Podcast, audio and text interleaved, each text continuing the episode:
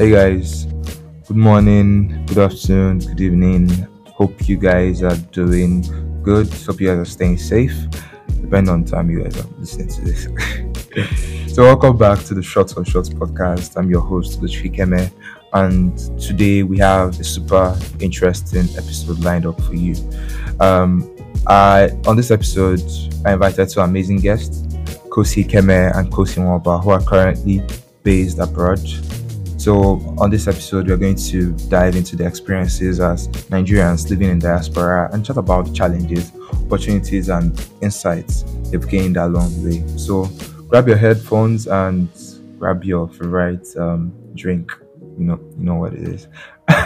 and yeah, let's get ready for an engaging and eye-opening conversation about what's really, what's really like being a young Nigerian abroad. So yeah this, this is Shorts on Shots with Kosi Ikeme and Kosi Nwoba.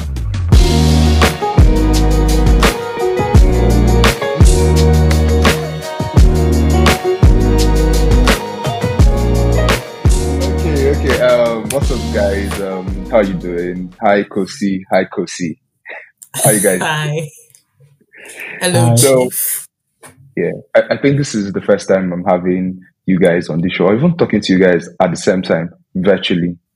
So thanks so much for coming to the podcast. And yeah, I know it's it's been a long time since we are planning this one, but um, because of the different time zone and our personal lives, we couldn't like make this happen. So um, super thank you for making our time for it. So yeah, thanks so much. Thanks for having us. I, I think I'll probably start off um, by giving everyone listening um, some sort of insight as to my relationship with you guys. So there's Kosi and there's Kosi. So Kosi, the female voice you're going to be hearing is my sister. Ah, we'll find out. We'll probably do a poll. So um, the Kosi with the female voice is my sister, my first sister, my Ada. And Oh, yes, um, she's a super me. amazing person. She's a da- she's a data analyst. Yeah, a data analyst. Is it A or A? I'm a business Hey. analyst, boy. A business analyst.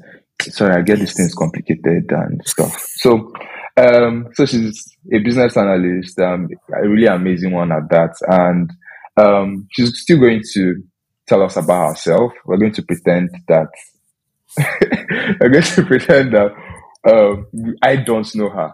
So yeah, Kosi, my sister, and there's Kosi, aka Ozunu, aka the God or God rather. We can't see him The right chief. now because he says, "What did he even say again? That um, you can't see You the can't face of see. God, right?" Nobody sees the face of God.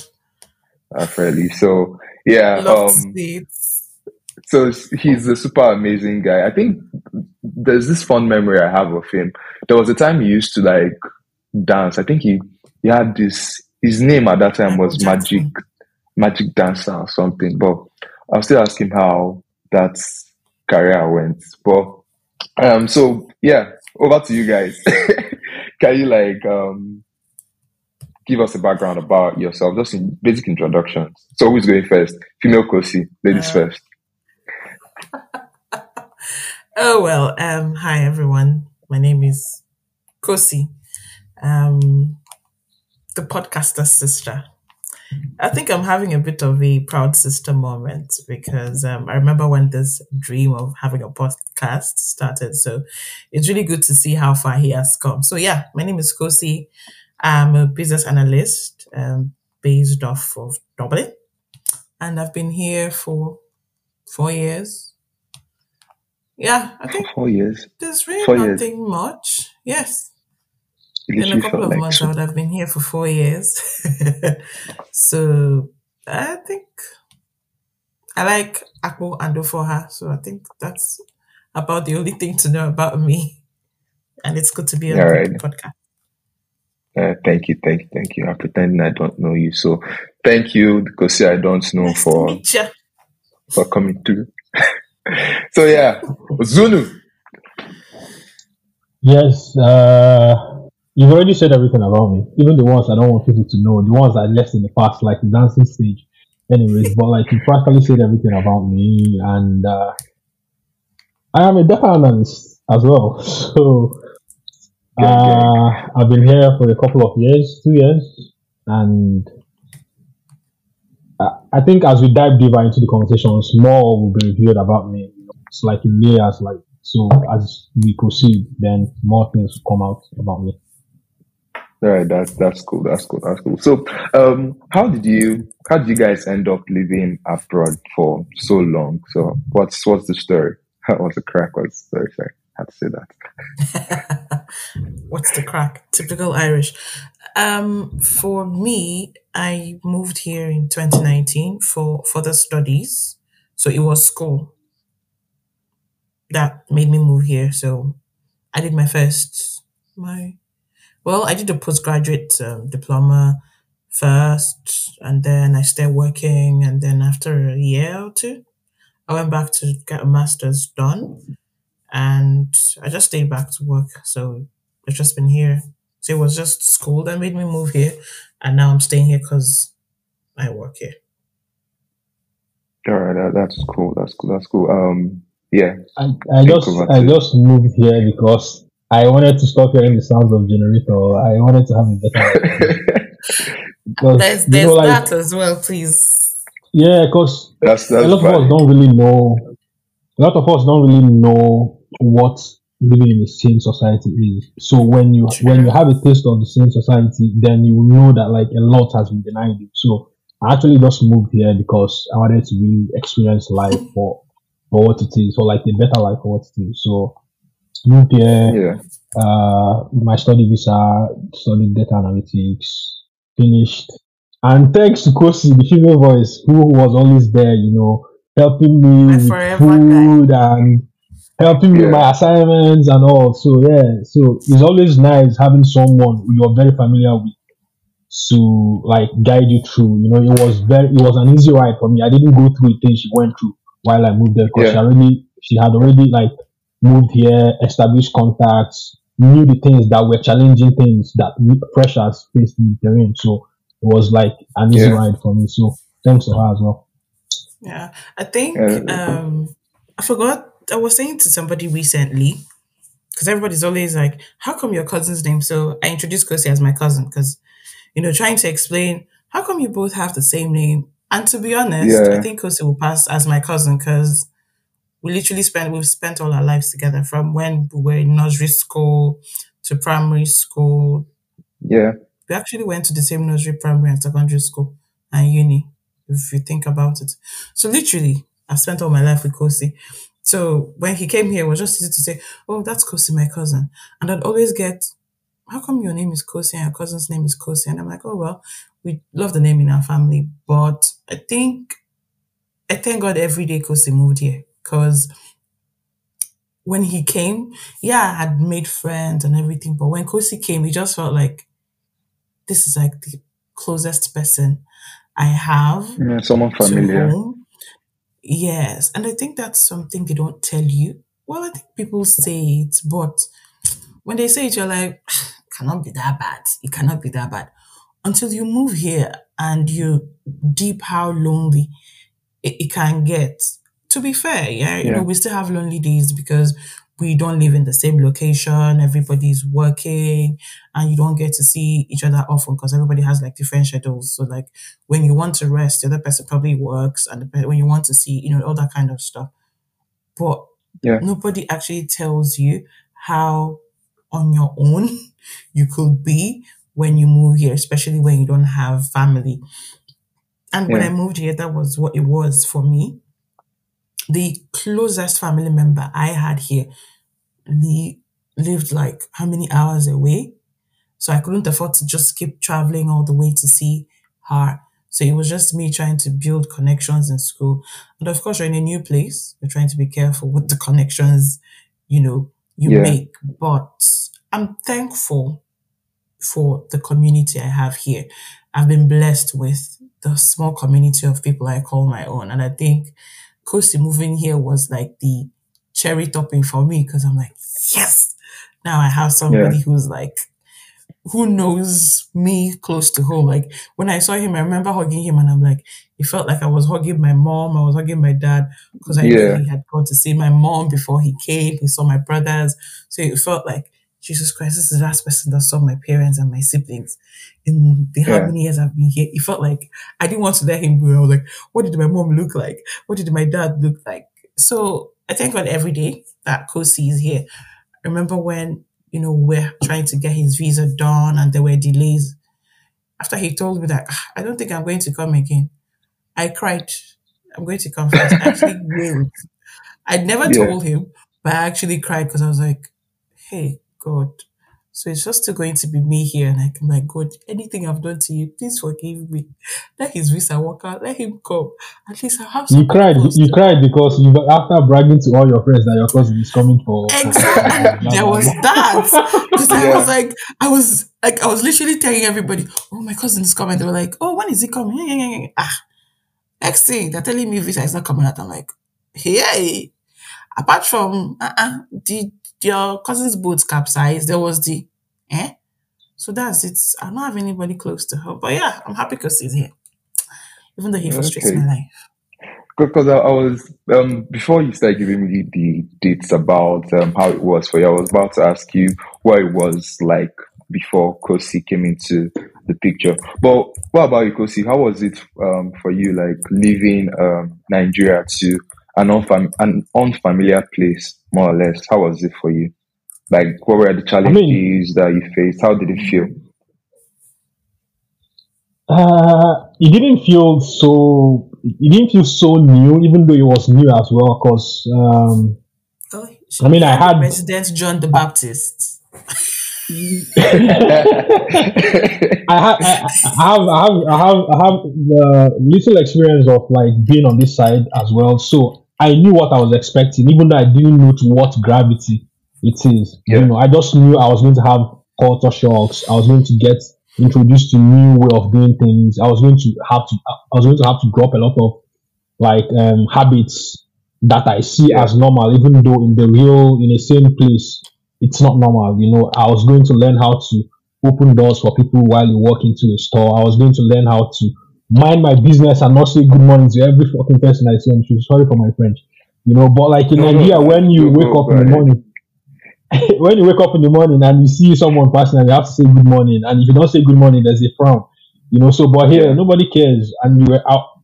I I have been hearing people say, oh, you know, you address your seniors by their names, your lecturers or whoever. You know, nobody wants Yeah. to have, nobody wants you to call them professor or engineer or whatever. Just say Ugochukwu, Kosi, and it's fine. You know, so I had that at the back of my mind, but when I started doing it, I'm like, oh wow, this is for real. so yeah, uh, that's that's basically it for me. Yeah, Yeah, I think I'm going to alright. chip in there about Okay. like having to greet people. So of course, growing up, every Tom, Dick, and Harry you see on the road. Well, I'm not going to say well to a reasonable extent. You know, you bump into people. Oh, good afternoon. Oh, good evening, Yeah. whatever it I. I- I think I to think in Nigeria they are- they they go with this is a sign of it's a sign of respect for you to greet people every morning. Yeah. Yes. So I remember when I had just moved here, the neighborhood I was living in, actually, I was very sure they did not like me or that they were deaf.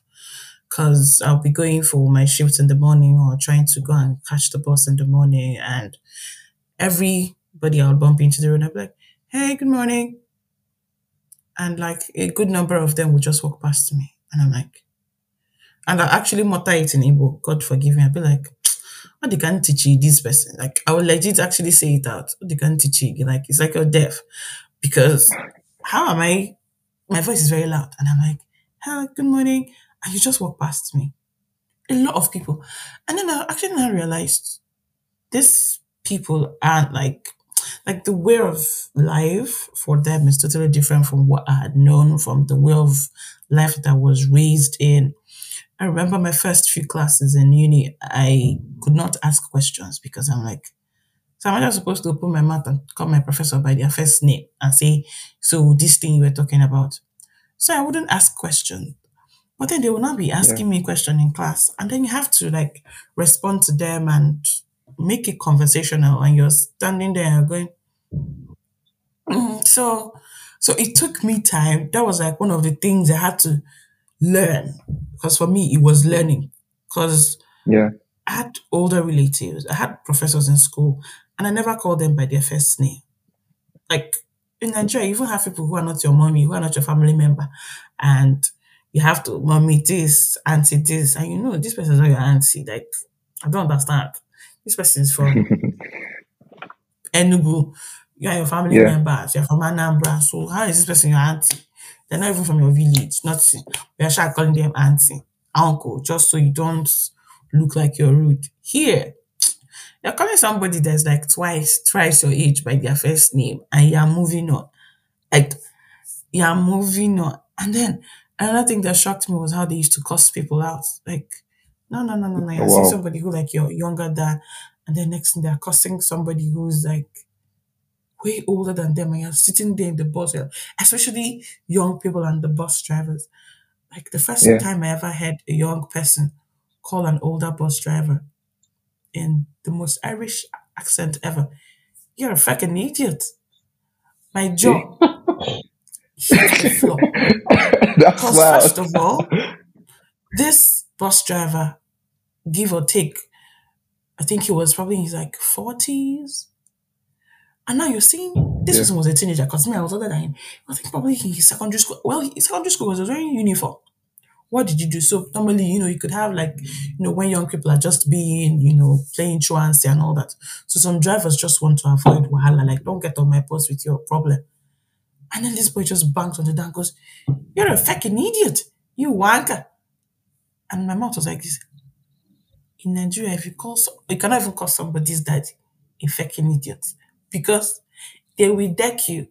And then before you get home, they've told your parents, and they will gone. also deck you like, like, and he said it and gave him the middle finger. I was sitting on the bus and my eyes popped out of the socket. My jaw nearly hit the floor, and I'm like, eh? Are you kidding me? So that's like, I think, I dare say that's like one of my few culture shocks when I got here. And then they just said it and nobody said anything. And then Oh. everybody in the bus just minded their business. Nobody said anything about it. So like Nigeria, like you have older people saying, no, why would you do that? Yeah. Nobody said anything. Everybody was either on their phone or looking Minding their away or business. waiting for the bus driver to start driving. Nobody said shit. So yeah, I think. Well, I think it's, Was, was, that was that your biggest um, cultural culture shock? Cultural shock. oh, that was Definitely biggest. not for me. I know what my biggest shock is. The I first house I moved mine into, the first house I moved into, yeah, I moved in and I stayed only a day and I and I, I left because uh, Oh my god. What happened? the, the I had two lovers. I had two lovers in the house that were men. You know, so the, wh- when I came in, uh, yeah, so when I came in, uh, there was only one person in the house, and towards the evening, towards the afternoon, uh, the other guy came in, and they were talking about like having massage sessions Massages. and everything, and I knew I, I didn't want to be in that space. You know, at the time, I don't have anything against them, or like, but I wasn't prepared mentally to be in the space at the time, so you know, Yeah. and plus other things, you know, like the place wasn't as fine as I thought it was and everything. But I just had to like I just left and went into another space. So that was like and after that, you know, I've had multiple experiences of, you know, men asking me out or like approaching me, you know, and all that. So it's Respect. you know, like where we come from It's a hot cake. Where we come from, it's it's a socket, it's a round socket to a round Yeah. hole. Yeah, it, it could go anywhere. So yeah, so it was a culture shock at the time. And, but now I don't know. Maybe you guys are in town. They don't ask me out anymore. There are new sheriffs in town. I, I, I You're think no you longer passed in. The onboarding, the onboarding phase has passed. So on to the Th- next That's question. yeah, I think so. I know they fresh Yeah. So, Yeah. so what about you, Um, Kosi? I What's like your biggest cultural shock? well, it wasn't a cultural shock. So you know how like back home you always hear, oh, racist this, racist that. Of course, you know, you have your version of it back home, but Yeah. I used to watch racist, racist on the television, and I thought that was it. Until they throw me water through the bus window, me and one Indian Fuck. guy. so I had gone to school, and I was on the bus going home, and the bus driver stopped. So normally on the bus, they stop at bus stops to either pick people or for people to get off. And Yeah. so I was sitting at the back with this Indian guy, and this bunch of teenagers are like, "You fucking niggas." I'm like, huh. How old were they? yes. Like- These people were teenagers, secondary school, and they're like, "Oh no, the thing is here, they have good kids, you know, but you also always bump into those ones that their head used to shake." So this bunch of they're just young people, and they just go, "Fucking niggas, get off the damn bus! You're a monkey, whoo whoo whoo." Ah. You know this kind of I have to be dreaming. That that was I just felt like, no, this is not happening. Yeah. Is this a is this playing? That was my brain was busy interpreting. This must be playing. The Indian guy looked at me, and then for some reason, immediately I just looked up. Me and the Indian guy, our eye just jammed. I was looking at this kind of is he that is the monkey or is it me that is the monkey? Who is the nigger and who is not the nigger? Yeah. and he was still looking at me. You know, the other white people sitting next to us, they would turn, look at us, and look away. I don't know if it was embarrassment. I don't know if it was pity. But there were a lot of people getting on the bus. So the driver was at that bus stop for a while. And then next thing, I just felt water on me. And it was that they had opened the bottle of water and they just threw it through the bus window and gave me and the Indian guy a little bath. I got home eh, and I was like, How much is flight ticket? I want to go to my daddy's house. I, my daddy's house, streets, because my daddy's house, nobody be throwing water on me. I want to go. And I think another time will be, I think it was me and Kosi. It wasn't much of a culture shock, but it made me sad for a bit. Kosi and I were going for a walk, and this little kids, probably five, six years old, or maybe seven, I don't know, but they were little children. And they start Yeah. calling us. Because what was it they called us that day, Safe? Did they call us niggers or did they call us monkeys? But I know they were Uh, yeah, they made racist statements towards us. And they said it and then they ran like into the garden of the house. Like maybe, I don't know, maybe they thought we were going to turn around and try to spank them or something. But Yeah. It didn't make me as upset as it made me sad because I felt like it speaks to us as a society and as older people in society. Because oftentimes, oftentimes we're like, oh, they're kids, they don't know anything. But it's Yeah. so sad to see how, because most of these things, they are learned. Somebody did it and then you now learned it. And I remember saying to Kosi, I don't want to imagine the kind of conversations the older people that these kids share the same space have because they have Yeah. to have heard it somewhere. They have to have heard it somewhere, learnt it that, oh, as long as they don't look like me, I can say this to them. But then it actually opens your eyes to how wild society is, you know. But I think c'est la vie, like the French would say. That is life. But yeah, those were my few culture shocks.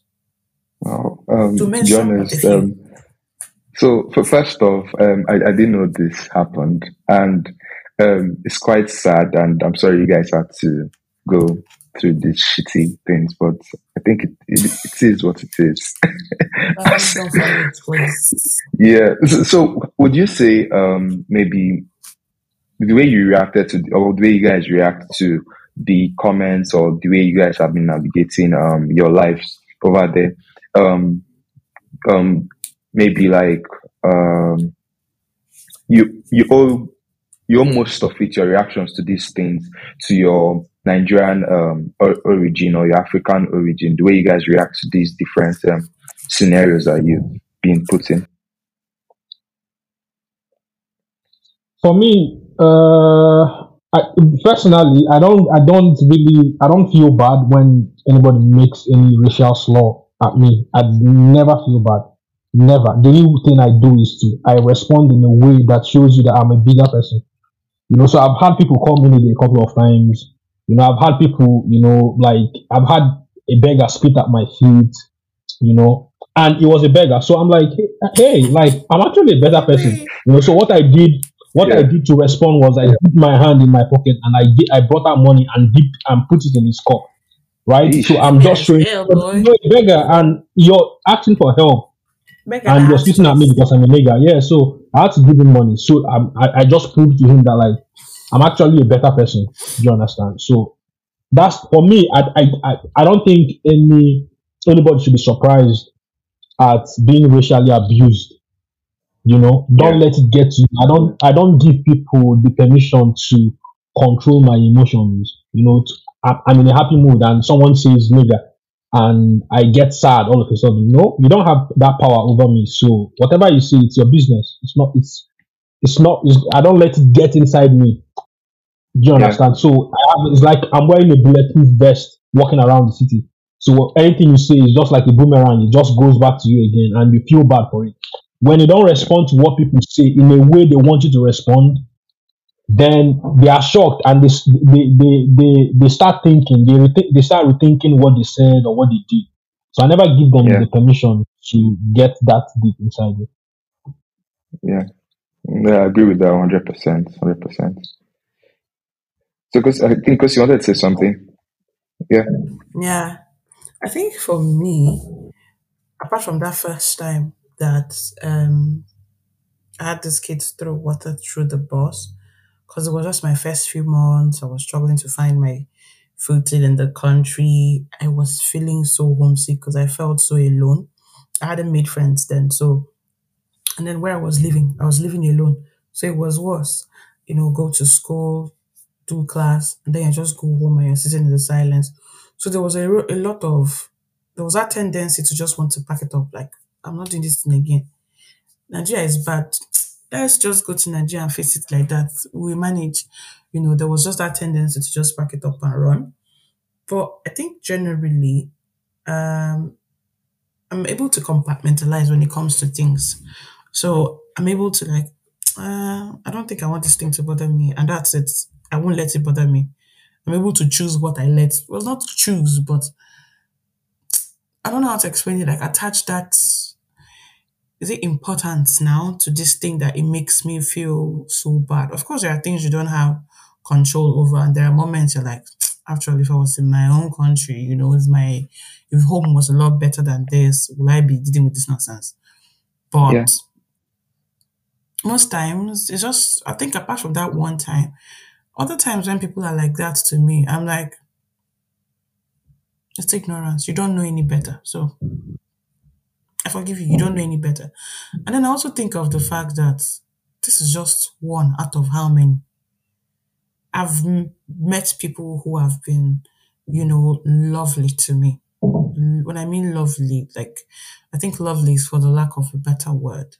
I've met, you know, indigenous people from here who have been super amazing, super supportive to me and continue to be. I used to have an Irish grandmother because she made herself my Irish grandmother. so I used to work as a support worker and then I had this like very one of my clients then, she was like she's in her eighties. And well, she appointed herself as my Irish grandmother, you know, and she always used to look out for me. There were a lot of them who used to look out for me. There's still a good number of them who look out for me. You Yeah. know, you generally have know the ones who are kind. So I just look at it like this is just one out of how many. Think of the people who are good. Think of the good ones, and just you know, I, I feel sorry for you because you don't know any better. Because if you did, I don't think you'll be behaving like this. I don't think you'll be saying stuff like this. So for me, like Kosi said, you just wear that bulletproof and just move on. Like, it's not that deep. True. It's not that deep. Yeah. So how do you um how do you think your experiences as Nigerians living abroad have influenced your perspective on Nigeria and the Nigerian culture? I think I'll let You want me to go go first? Yes, please. Yeah, so so this is there is uh I have I have to um okay, let me just say Nigerians, us that are born in Nigeria, I realize that we were, we are raised with fear, right? So the kids in Nigeria are always afraid. You know, it's not Yeah. it's not respect. So when when a kid when someone that is 20 years old wouldn't get a tattoo or a piercing. Like again, I'm talking about, about a guy now because a female can always get a piercing on the ear. But when Yeah. when a, a male or female can't get a tattoo or can't get an extra piercing, the reason is not because they they to. respect their parents or they don't want to. It is mostly because they are afraid of the society judge, uh, judging them and their parents not being happy with it. Because we in Nigeria, we we live a communal life, so a kid is not raised only by his parents or her parents. Yeah.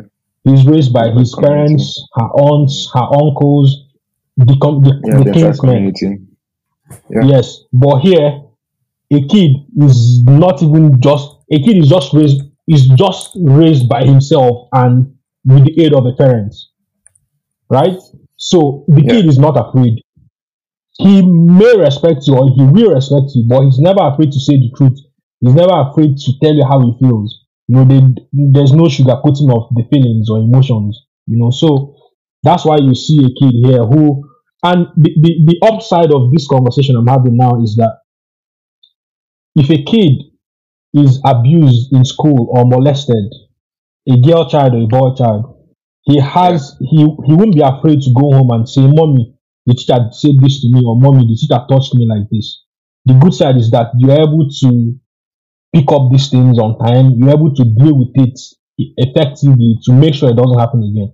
But but with the Nigerian society, because of the fear with which we are raised, if a kid gets stalked in a in a way, gets stalked in a way he does he or she doesn't like, he's most likely going to soak it in and he's afraid of what the people will say or what his parents, or her parents will say, and he'll keep quiet. So if a kid is abused in school, he's he or she is going to most likely keep quiet, and the action or the the stupid thing continues going for a period of time until someone catches the the perpetrator of the act. Yeah. So you can see that we are we are being trained in a way that doesn't let us express ourselves the way we want to because of people judging us too much. Now, I'm not saying that we are raised wrongly. I'm saying it could be better, and I'm also not saying that the West or where I stay, like they have the best kids or they raise Yeah. their, their kids in the, in the most way. But I just feel like with Nigeria, there is no freedom. With the West, there is too much freedom. So they need to maintain a, ba- a balance. You know, the kids most likely here, the kids here most likely ra- lack respect, but they are not afraid.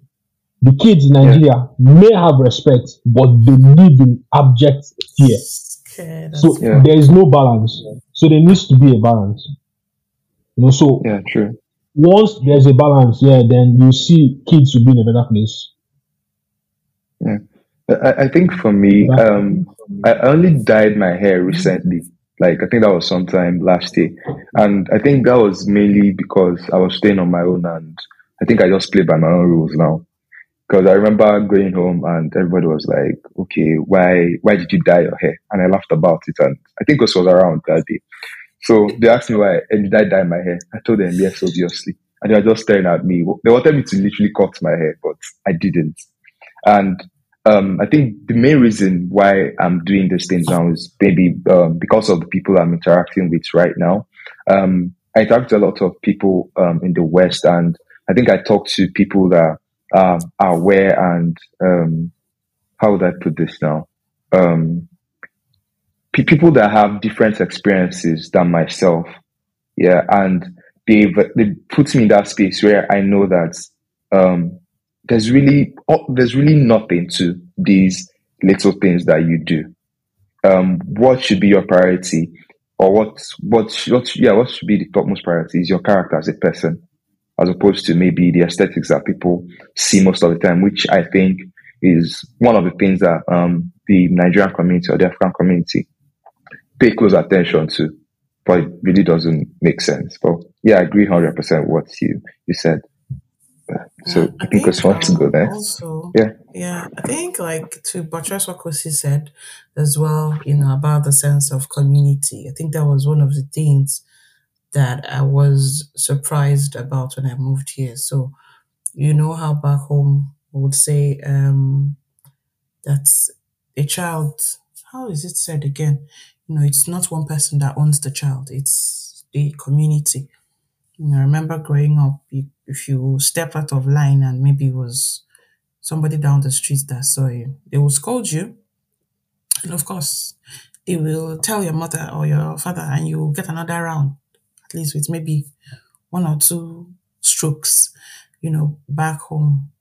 But here, there's that tendency to, that's not my business. It doesn't directly affect me. So, moya look. So, you know, oftentimes you see young people doing the most bizarre thing and everybody just minding their business.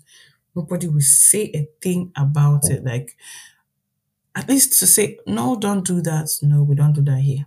Nobody, you know, says that, you know, that cautioning that normally you would get back home because, you know, the child is the child of the community mentality. Nobody does them that here. And like Kosi said as well, you know, fear. I remember one day I was walking to the bus stop and I run into a bunch of teenagers sitting in the park and making out in broad daylight. Audacity. I looked and I looked away. I looked again and I looked again. I was like, eh? You don't say. I just calculated in my head. First of all, let it be me that is doing this thing. I won't know it cannot be me because ah, you think of who can drive past and they will now see me before I see them. My mother will kill you. Probably scatter your body in different parts of the backyard. Like there were older people walking past and nobody said anything. So you see a bunch of young people, they're like, oh, so my boyfriend, da, da, da, da, da, da." and their boyfriends are going for dinner in their house. Like they're in secondary school, but their boyfriend, they're in like first year of university, and their boyfriend do used to come to their parents' house to sleep over. Some of them used to follow their boyfriends, parents, family to go on vacation. Like when they are traveling and they are planning vacation, they're buying flight tickets for the family to travel. They are buying flight tickets for the boyfriend. Ha! Oh, I am like, back home when we were your age. First of all, you can never admit to your mother that you have boyfriend. Some people cannot admit to their mother they have I cannot admit to Yeah, my of mother. course. of course, there are people, you know, I'm not going to lump everybody in a box. There are people who have that relationship with their parents. But you find that back home, most of us are like, "Mm, mm-mm, there's no need, they shouldn't have that information. And like it just speaks to what Kosi says about, you know, the things that you will do not out of respect, but would they say? Fear, blah blah blah blah blah. Ugochukwu was talking about his hair, and I was laughing, and especially when Kosi said about oh, getting piercings and getting tattoos. I recently got a tattoo sometime last year. After saying, "Eh, I'll never get one, I did get one. And I remember visiting home eh, not so long ago, and my mother had a mouthful, you know, to say about it. And it was so funny because there would have been a time that I wouldn't have thought of it. But it was like, well, I want one. I'll get one. Like, you know, that kind of, I think I had gone through that phase of, hey, my mother is going to kill me too. Uh, whatever. So, like, I have gone through that phase of, I'm not going to do this thing because out of, you know, because of fear or anything. Like, it's going to make me happy. You know, I'm not going to gore anybody's ox. So, I'm going to do it. Everybody will talk, but everybody will be fine. So yeah, I think that's like one of the thi- these people can they can be audacious. The audacity that you know some of us growing up, so the audacity that you know some of us growing up we did not have. Yeah, you find a uh, you find that a lot of them, you know, a lot of people who grew up on this, and you know, here have that. Because you wanted And to say also, something. just, yeah, just just to mention, when you talk about Yeah. audacity, the audacity me and you don't have. We are millennials. Gen Z, they have it. I tell you, I tell you. Gen Z, they have it. If you They like have that about audacity now. sounds like a you problem to me. I tell you. Yeah, tell you. But yeah, I Okay. find the dynamics interesting though, because I think you know, on one hand, you have those things that are like, eh. But I think one of the key things that you know, you know, back home, there's that when you're being there's that when you're being raised, there's that you know, you have to be tough, you have to learn how to persevere, and I think that actually helps a lot of us when we move over here because there's that tendency to nah, it's hard though. In fact, I want to pack up and run, but ah, if you run, your father, you if you want to cry, cry. When you finish crying, close your eyes, roll up your I mean clean your work. eyes, roll up your bloody sleeves and get to the like do what you need to do, do the fucking work. You know, there's that tendency, like we have that grit. We have that grit. That's why you will see somebody who was probably living a probably lush life, especially if you did not have money when you moved to this place. You know, you were living the Yeah. lush life and all that jazz. You had like all your luxuries, and then you move here and you know what you have to do to survive is worlds apart. You know, stuff you never thought you would ever do. But you're like, at this time, at this point in time, this is what I have to do to make sure I have winter coats because the winter is not your mates. To make sure that my room you have heater when the cold is coming. And to make sure that I can eat because African shop, it do used to cost, you know. So there's that great. And I think that's what being a Nigerian is. We have grit. We feel Yeah. see shaggy, see shaggy, but we shall go tell ourselves, well, I have seen shaggy, but shaggy or no shaggy, we keep it moving. And it helps us when we move here because um, here, just do the bare minimum. Shall government to give you money. You, you want to do masters, you want to do all these ones. Come and see what they are begging. Somebody see, let me just tear, tear, do my if I manage and do my first Yeah. degree. It was here I realized somebody could finish, you know, you can finish secondary school. And just like Kosi said, you know, Sena climbs. You see somebody who finished secondary school and they decide, oh, I don't want to go to uni. I want to go into carpentry. And they would actually, you know, like fill forms, do like proper applications, and then they go and learn under somebody to be a carpenter, to be a plumber because they're good with their hands. So, you know that whole ah, you have to go to school oh, to start the chance. Nobody's following you to do Yeah. that one here. They are doing they're doing carpentry and they're loving it and they're earning a living from it. Somebody is a plumber and they have a swell time doing it. But in Nigeria, like, eh? That's my BFC. Ah, when the people that did not go to school, fact, you're like, I have to go to school. There's that pressure. But here, you find out that this the system is able to support you. You know, Yeah. the system is able to support you. So, but when you come here, you cannot afford to mm, let me not do anything. Yeah, you know, nobody is going to hand you, you know, anything. So you have to Yeah, true. put in work, put in tremendous work, and a lot of blood, sweat, and tears. And if you're like me, that's sometimes your head will be so full, and once somebody says good morning, that's when you start crying.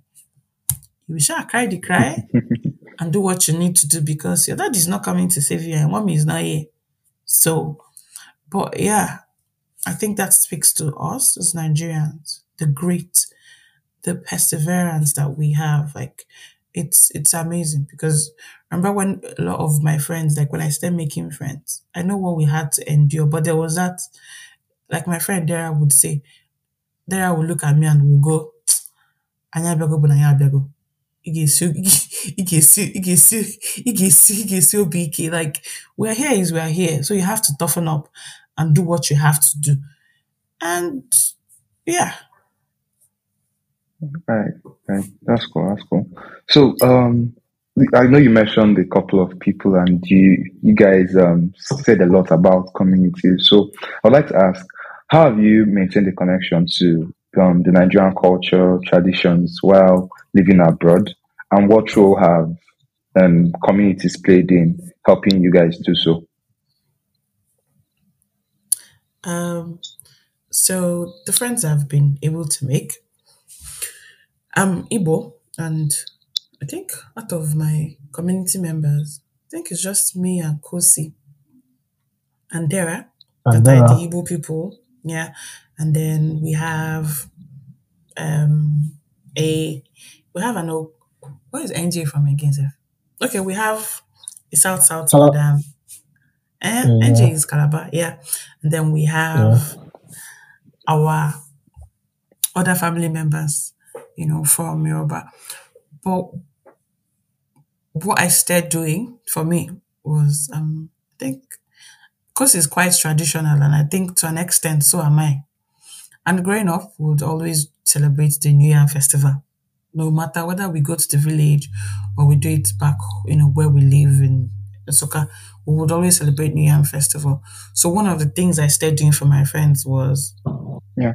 every year I'd always keep tabs like with my parents back home. So when is our village doing New Year festival? And I think, Kosi, for the past two to three years, every New Year festival, I used I used to celebrate New Year festival for my friends. Like do pound, do do the insala soup, we'll buy Yeah. Call everybody, and then Kosi will do the usual Igor for our own version of Igor for because well, he's a red cap chief. you know. Oh, by the way, we call Kosi our resident chief because I'm the Dublin chief. Oh, Oh yes, Kosi is the resident Dublin chief in our community. Because anything we are doing, Massive. his red cap and his trad, so he's our resident chief. You know, we start doing um, you know, things like that. So I make it a point of duty. Once it's New Year festival, we will do small thing. And you know, once once we just decide, well, we haven't seen each other in a while. Whose house are we going to? Oh well, we should probably, you know, cook up a storm and just spend some time, you know, um together. I don't know if there's any other culturally related thing that we do. Okay, I think apart from maybe once in a while making Igbo meals and sharing with my friends, like yeah, making Igbo meals and sharing with my friends, like make ukwa. Oh, have you had ukwa before? I, my mom sends me ukwa, so I make ukwa and I share with them. I make um, I'm probably making soup. One, I make you know, I try to make our local meals that they've not had before, and we share, and they do the same. You know, Yeah. um, my friend Toyo makes um very very mothers ayamase, and she shares with us. NJ's afang is not anybody's mate, and she shares. You know, so yeah, we try to do those little little things, and you know, just to stay connected to our roots and um, stay in touch with each other and stuff like that. um, how have I maintained the, the the community or the communal living? First is networking, yeah, and like Kosi said, out of all the friends we have, just a few are our tribe or our our um, ethnic group, yeah, our people, yeah. So this, I, I'm trying to I'm trying to expand it a bit. So this shows you that Yeah. when you're outside Nigeria or when you're outside the African continent, when you see someone from the same country as you, he becomes your brother. He becomes family. So it doesn't matter whether he speaks Igbo, it doesn't matter whether he speaks Hausa or Efik or Urhobo. He is your brother, he or she is your brother. So there is no there is no division, just finding people that share the same belief system or like the same have the same ideas as you or you people share common um, values Yeah. you know so here it was easy to pick out people like that because like i said Yeah. kosi already was here so it was easier to tap into her own network than with just a, little, a very few friends that i've made it reminds you of home you know so when you meet up with them i can Yeah. speak my language i can use the nigerian colloquial terms and they will be able to understand what I'm saying. If you're passing on the road and says waka to Yeah. someone, they don't know what you're telling them. But if a Nigerian is passing by and he, and he or she hears waka, ah, they say, ah, you are busy this guy, or you're saying something like this, or you can say sha, shebi, and they know Yeah. what you're talking about. You know, so it reminds you of home and it makes you feel like there are your people around. So even if, even if you're in the, in the face of danger, you know you know that there are people that have your back, regardless of whether you share different um, ethnic backgrounds. Yeah.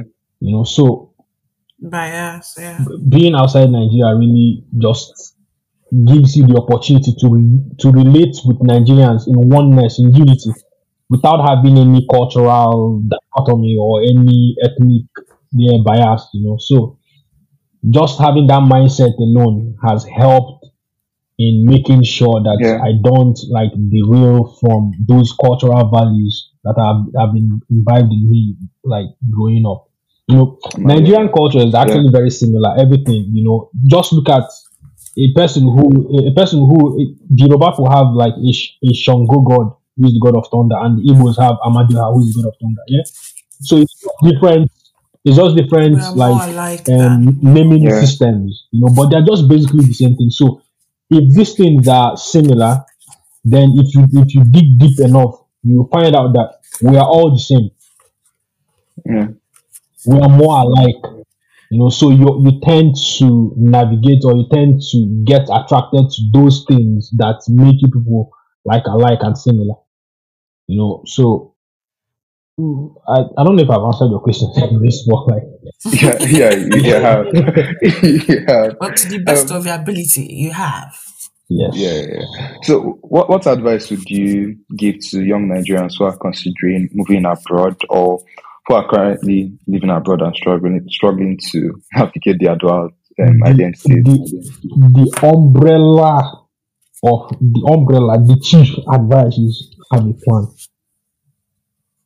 Have a plan. Yeah, Have a plan. Don't live on vibes and inshallah. Have a plan. Mm-mm. You know, don't say, oh, anytime, uh, w- w- let's just get there. When we get there, we see what others are seeing. you'll figure things out. Have a Yeah. plan. Nah, like, You know, we see Pepe. oh. Here, you can't.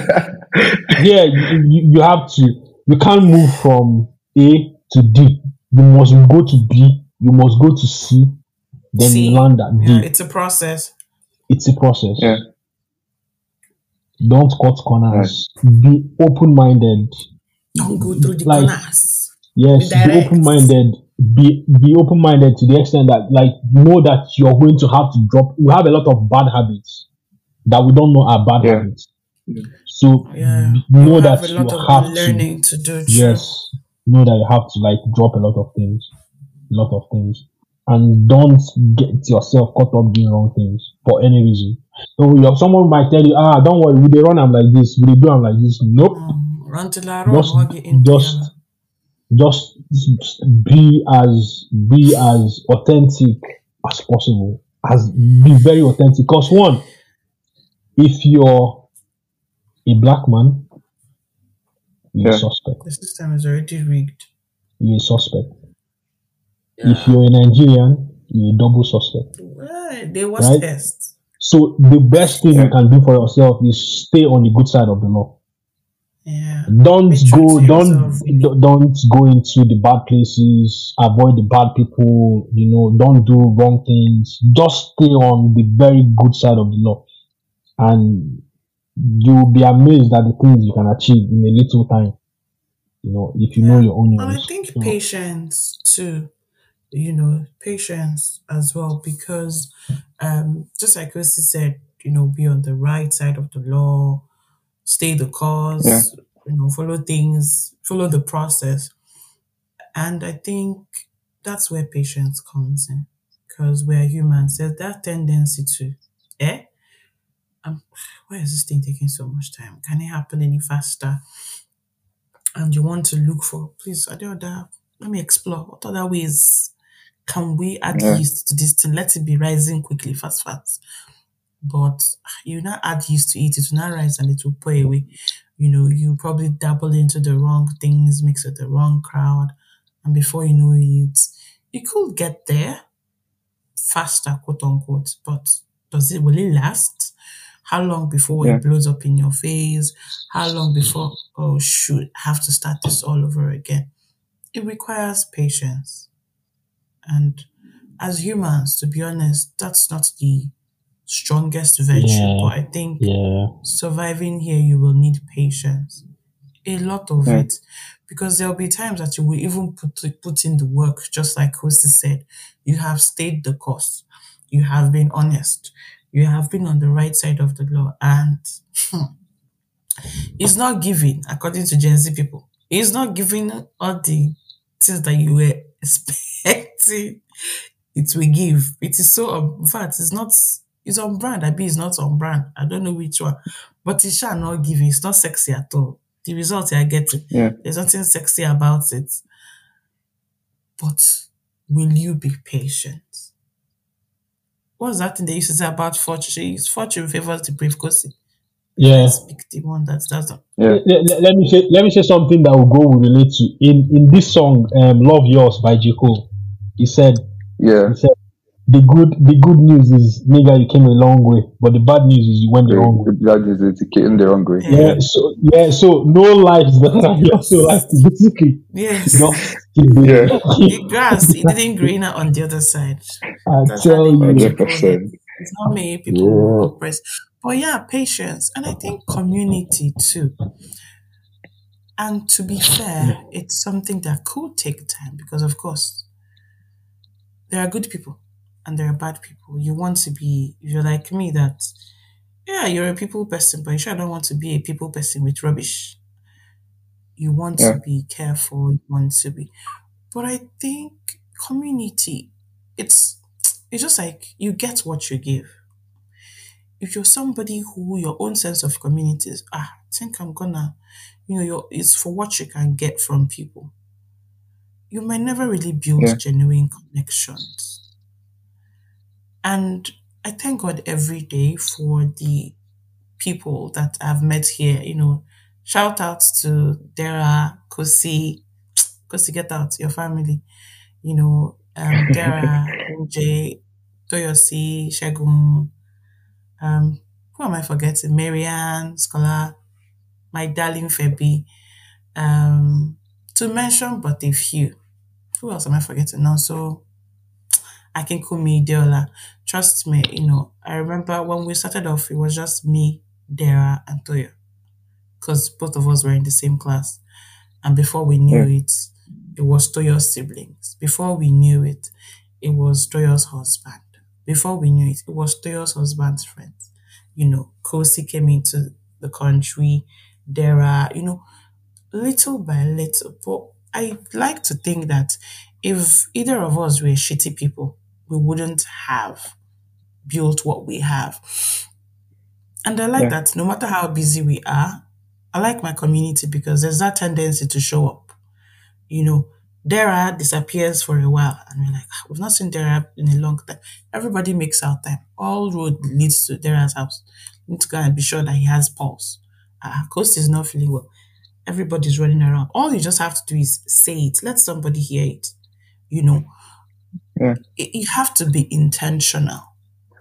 There are bad people. Nobody is negating that fact. But the truth is, we need the help of God. We need the help of people to get through life. Nobody is an island. If we're supposed to be an island, everybody they will create you and then they will put you in your own But for you guys location. in, but you guys are in Ireland. Sorry, I just had to say. Nobody is an island. Some people are mainland. But you guys are. Uh, yes, some people are mainland. but well, that was if people's business. If Nobody is an island actually, but you have to keep doubling.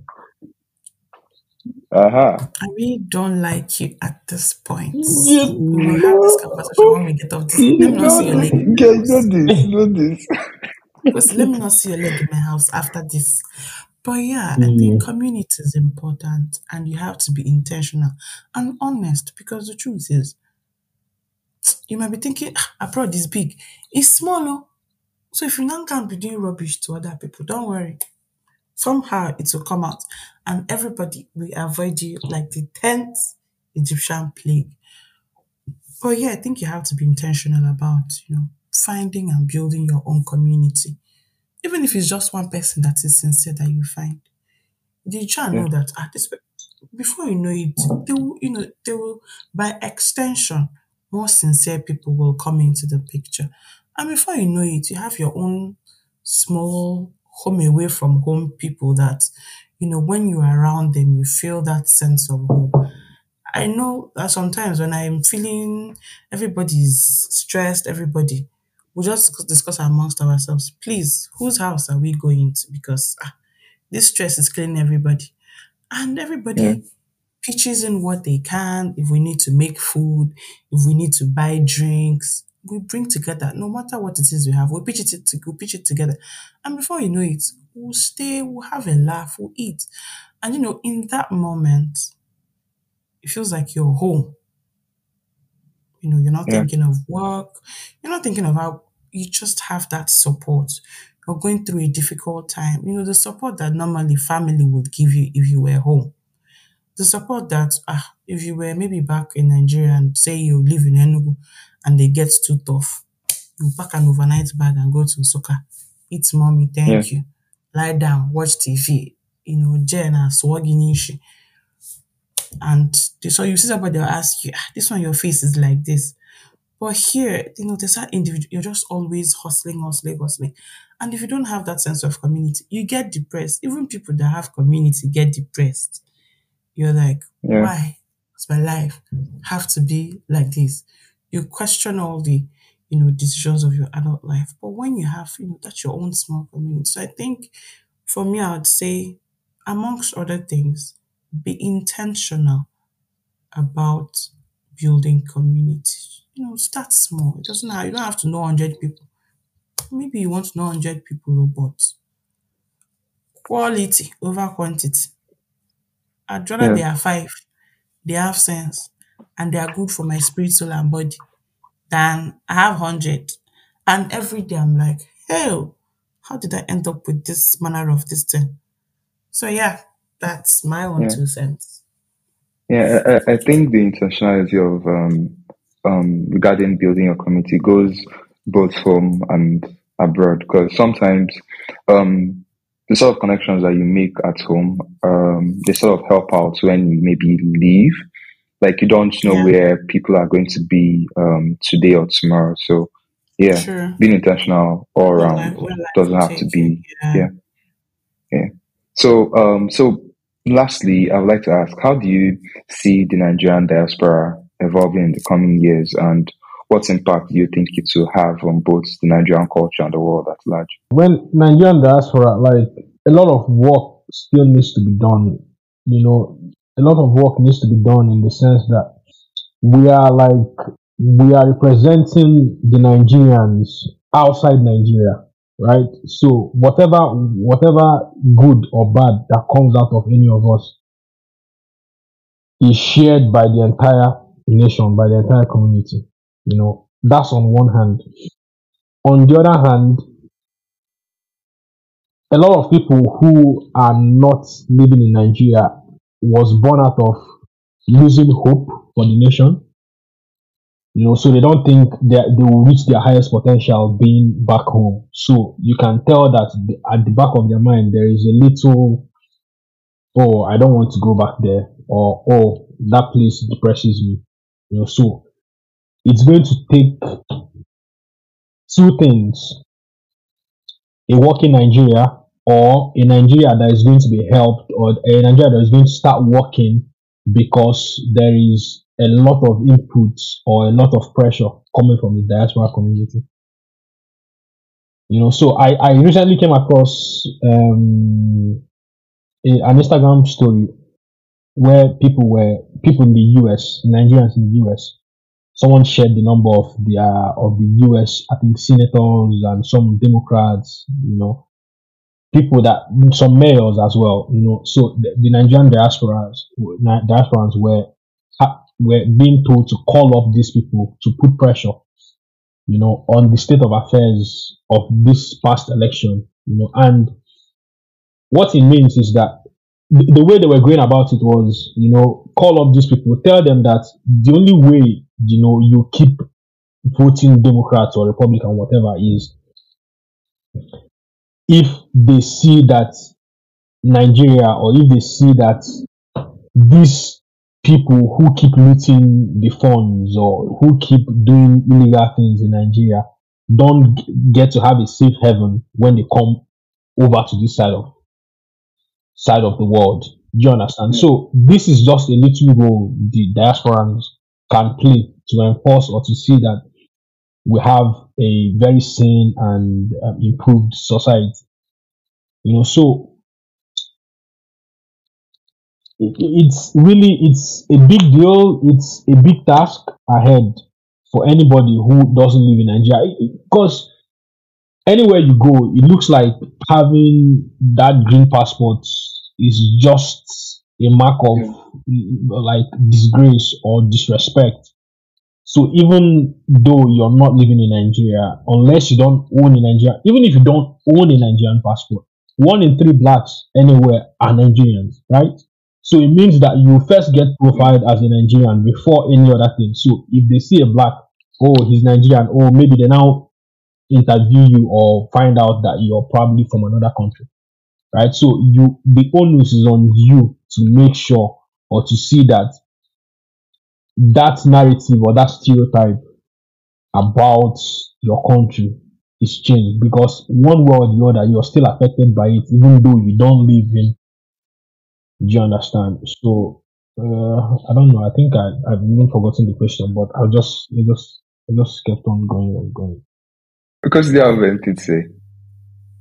Yes. No, I think what he says pretty much, you know, kind of encompasses my thoughts on it. You know, you are an Yeah. ambassador. You, oh, Nigerians are this and that. Sure, they are seeing you and you're Nigerian.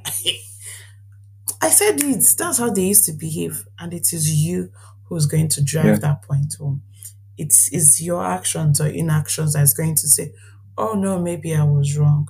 So I really do agree with what he said. You are, you know, an ambassador for the nation, for the people, as much as the next person is, and whatever biases that people may or may not have, Yeah. somehow a bit of that responsibility falls on you in the way you carry yourself, in the things that you do or Yeah. don't do, you know, to either buttress that um, narrative or to kind of um, dissipate it. All right. All of us, ambassador of internal, be external affairs, and be and international and and affairs. and and um I, I, I just I just remembered before our elections, I think at like two or three weeks before our elections, I work with a Tanzanian, you know. So I, I one day at work, uh, you know, like when I was just talking about, you know, how I want um Peter Obi to win. And the funny thing is that this guy is a Tanzanian and he knows who Peter Obi is. So he Yeah. He's not Nigerian. Do you understand? So he knew who Peter Obi was. So, so the, w- w- the question he asked me was, why why why is it that Nigeria doesn't want to liberate Africa? I'm like, Ah. what's what, what do you mean? Like, what's up? He, he now said that that if Nigeria Yes. gets it right, it's going to spark the other African nations, you know, to Mm, Yes, to that's want to get it right.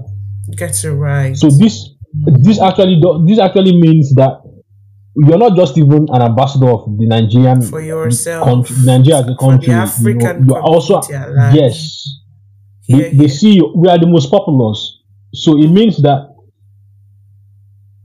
it, it, it means that if if you have 200 million people, if one person does something right or wrong, it's going to go all over because there are 200 million people, 200 million voices to echo it. Do you understand? So, but in a place where they have 4 million or 3 million or 5 million or 20 million people, it's not the same, it's not the same um, reverberations, it's Yeah. not the same vibe, really. Mhm. You know, so anything that a Nigerian does gets attentions, whether good or bad. Of course. So why Extra why attention. not yes? So why not why not do the like uh, the right things? you know, to get that credit. And that credit doesn't just go to Nigerians, you know, like it goes to the entire black community. You know, so when Nigeria gets it right, it is seen that the rest can't get it right. And I, I dare say, if I do say so myself, we are one of we are one of the smartest people True. on planet Earth. Because Mhm. when you move out, when you move out and you, you have conversations with people from other places, you actually know that like you know a lot of things.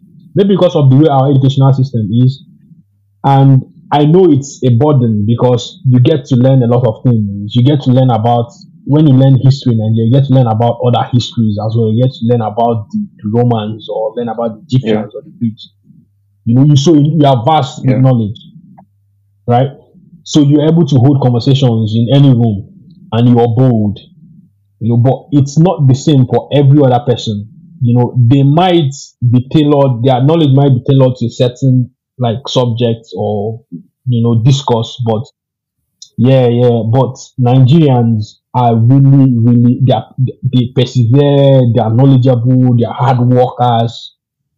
You know, so when we when we shine these lights that we have, we we make sure that everybody knows that this is what we are made up of.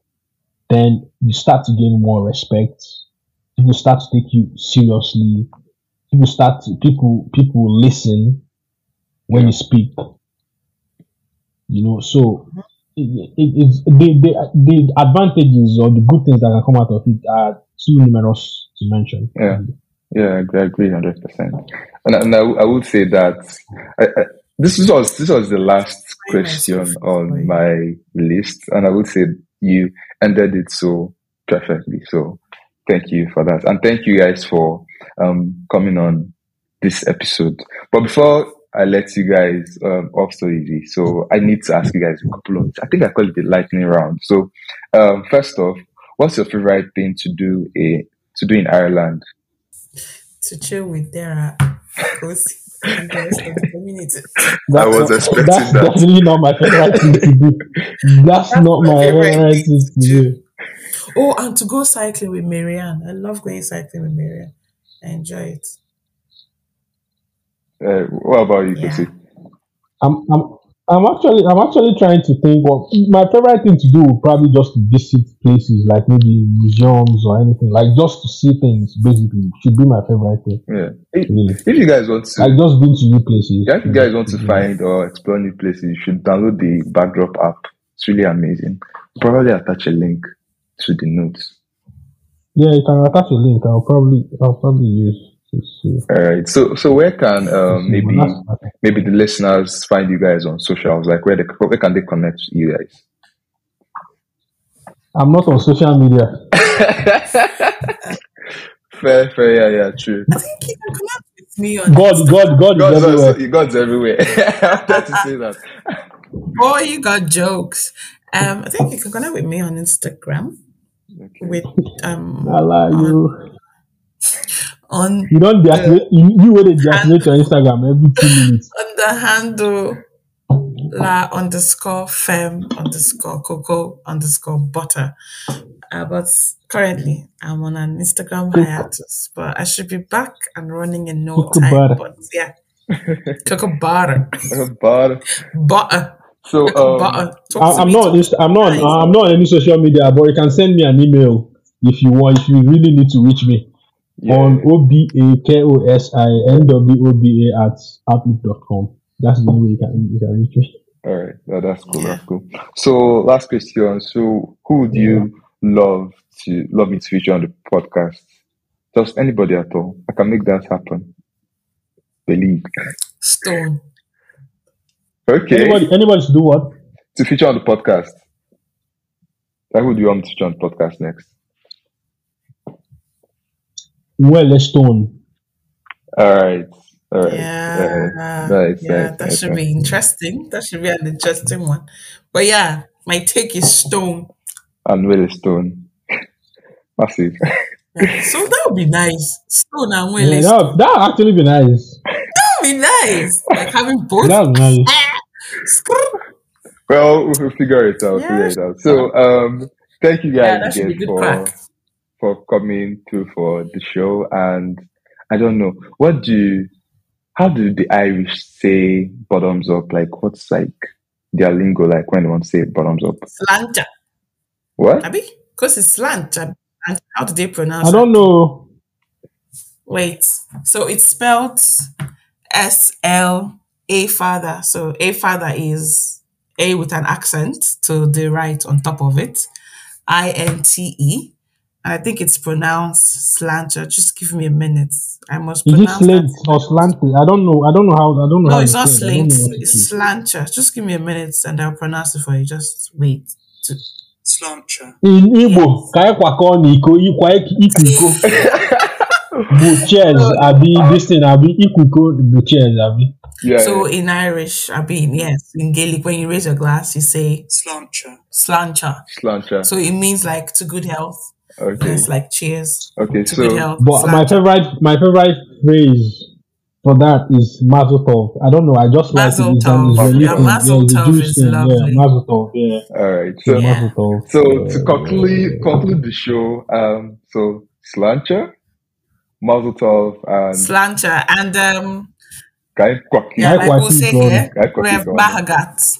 Grev Mahagat is thank you. So Grev Mahagat All for right. having Ogbe us. We don't reckon, Okay. please. Bye, guys.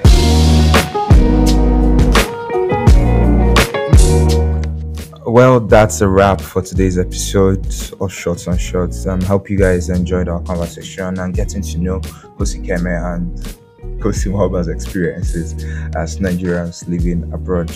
And um, please do leave a like, follow the podcast so you're um, you're updated whenever um, I drop a new episode.